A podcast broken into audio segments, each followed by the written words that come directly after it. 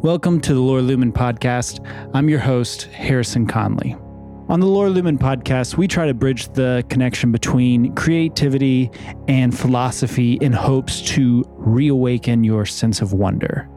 If you like what you hear and you want to find out more, you can visit us at lorelumin.com or become a member at patreon.com slash lorelumin if you're interested in getting early access to these episodes, product discounts from our store, and additional secret content only available to our Patreon members. We hope you enjoy today's episode. So, today we're talking about why we fear greatness, what is imposter syndrome, and why we as creatives or non creatives have a hard time being appropriately humble yet confident about the work we do. And today I'm joined with Josiah Clagett, who I thought would be really great. How do you want to be introduced? Entrepreneur, creative? Well, like- there you go. That's it's, it's just it's a good question. I don't even know how I need to be introduced right now in my life. Entrepreneur, uh, kind of an artist, but that it, that that's why this conversation is interesting for me because uh, I don't feel comfortable calling myself an artist, but I, you know, I am one. Yeah. All right, cool. so, to start us out, I think we should define what it means to fear greatness. What do you feel like it means to suffer from imposter syndrome, for example? Mm. Oh boy. Um imposter syndrome in my own life has looked like people inviting me into something and me feeling like wow, there's no way that I can do that.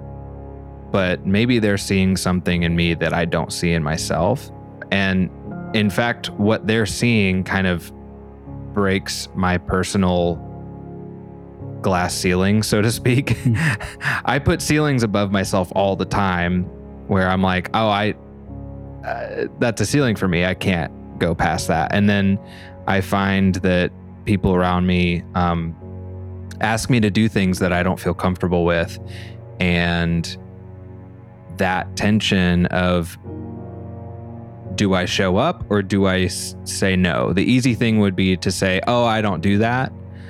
But the harder thing to do, and the thing that I've been trying to practice, is to say, um, you know what? I, yes, I'll I'll give that a shot. I'll show up. For me, when I have suffered from a fear of greatness and a fear of acting out my potential, it's because for me, if I act out and show the world what I'm fully capable of at 100% effort, at fully optimizing every opportunity, and then I fail, then there's nothing in me that can tell myself, no, there's there's greatness within me. I'd much rather stay on the side of like, there's greatness within me that hasn't been tapped yet, rather than on the side that I've maxed out my potential and it still wasn't good enough. I'd much rather leave a little bit in the tank to tell myself, like, if I ever Mhm. gave it that full effort, then I would uh, be successful. But I'm going to hold back a little bit because if I didn't failed, I would have Mhm. nothing to tell myself, nothing to feed the confidence needed to wake up the next day and continue down a creative, risk filled career. Yeah. Yeah, it's hard. Just before we started recording, we were talking about isn't it funny that this isn't always how it is, but isn't it funny that the things that we kind of just crap out and put out into an audience, that's the stuff that gets the most engagement, and the most comments, and the most like you know shares or whatever and then the stuff that you slave over and you know you add that extra layer of production and you just imagine all the acclaim that you get and it's just crickets it's heartbreaking Yeah. So, like the other day, I was talking to friends of mine, I was talking to other creatives, and I think what made me really want to talk about this topic was hearing them in a brief moment of honesty. They explained to me how, despite their ambition and despite their goals, that they they probably won't ever be deemed successful. Even if they're able to do some sort of creative output to make money, it won't be the type that they're most passionate about because they don't hustle hard enough or because their discipline isn't refined as much. And it broke my heart a little bit because though we all know what that's like, it, it felt like the truth in a way that was very uncomfortable at the time. It mm-hmm. felt like because she believed that to be the case so much that unless something changes within her, it would become a prophecy of her life a little mm. bit. And it broke my heart because I've I can objectively look at her work and know how she deserves the greatest of achievements in her discipline today, much less tomorrow, 10 years from now, as she continues to hone it. But for her to honestly not just think internally, but to say it out loud that she probably won't make it the way she hopes she would, the way she's putting all of her eggs in her basket to make it. Uh, there's something about that that made me feel like there's too many creatives who aren't living out their creativity because of the syndrome that we all suffer from. Mm-hmm. Yeah. Wow. It, I that's really sad to hear, but so relatable. I mean, language and language is so powerful. What you speak out if you keep a record of the things that you speak over your life, the self fulfilling prophecy thing is a, that is a real phenomenon. Language is so powerful, but it's so scary to, I mean, speak out. I want to be an artist inside a gallery, or I want to have a podcast that people talk about or you know um because when you speak it out it almost creates an expectation in your mind and if you speak it out in front of other people then you're held accountable. What do you feel like I mean, obviously, you can say oh, you shouldn't you shouldn't listen to that voice in your inside your head. It's not true, but I think to some extent it, it needs to be validated, and it's not wrong when it convinces you to fear the the dragon of ambition, to fear the dragon of the stage, essentially the the empty spotlight that's waiting for you to stand in front of it. I think there is some validity to being cautious as you approach that spotlight, if you were to ever approach that spotlight. But other than just, hey, just don't listen to that voice, what do you feel like are tips or ideas for living with but working around that voice that says you should you should fear greatness because you probably are incapable of it. You should avoid the opportunity to succeed because uh, though that's something someone else has done, you're not them. For me, it's probably about perspective.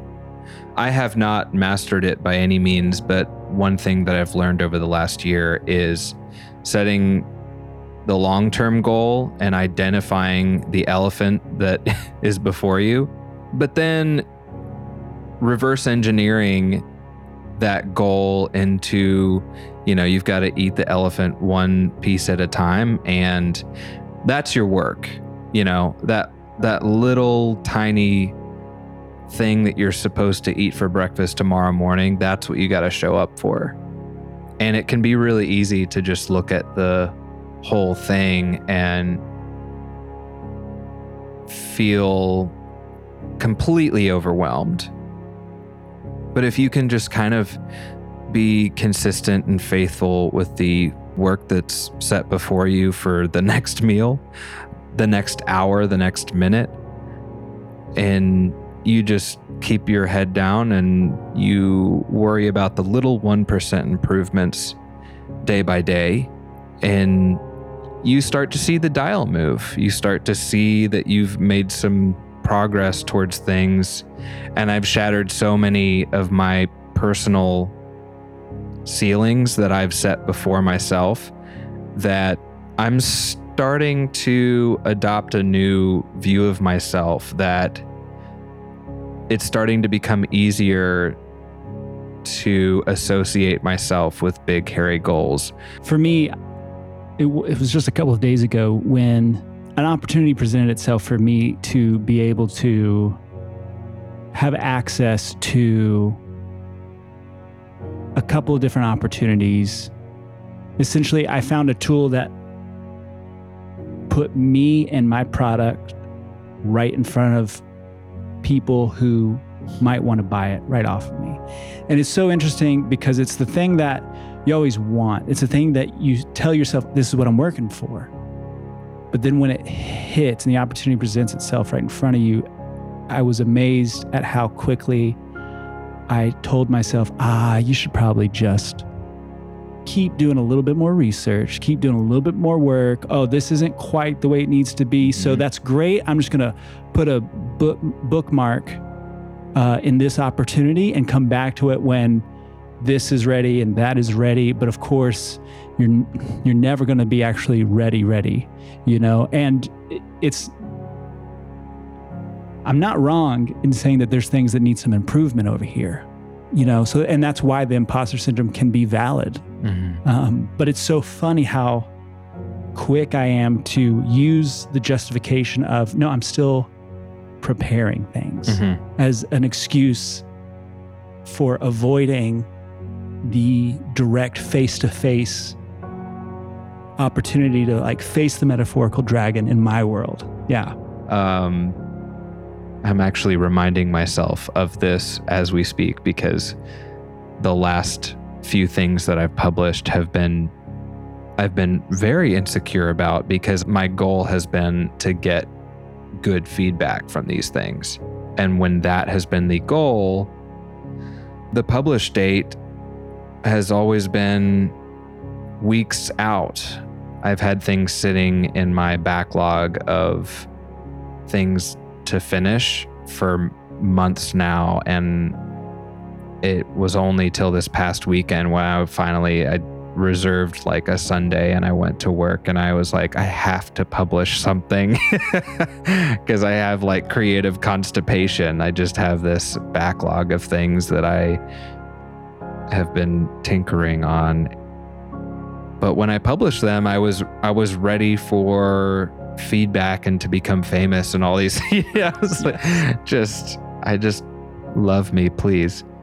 Um but yeah, I don't know. I'm I'm reminding myself right at this very moment that it is possible and it is healthy for me to say this isn't about my fake little audience. It's it's really about my work, about creating art because that's what I love to do. So what do you feel like would be a good takeaway for anybody listening to this who might be thinking that they're unworthy of the greatness that might present itself only once in a lifetime, if ever? And what do you feel like you want people who might even know a little bit of success, but feel like it's a one off and that it surely won't happen again? What do you want those individuals to, to know and to take away? Like, what would you tell younger Josiah?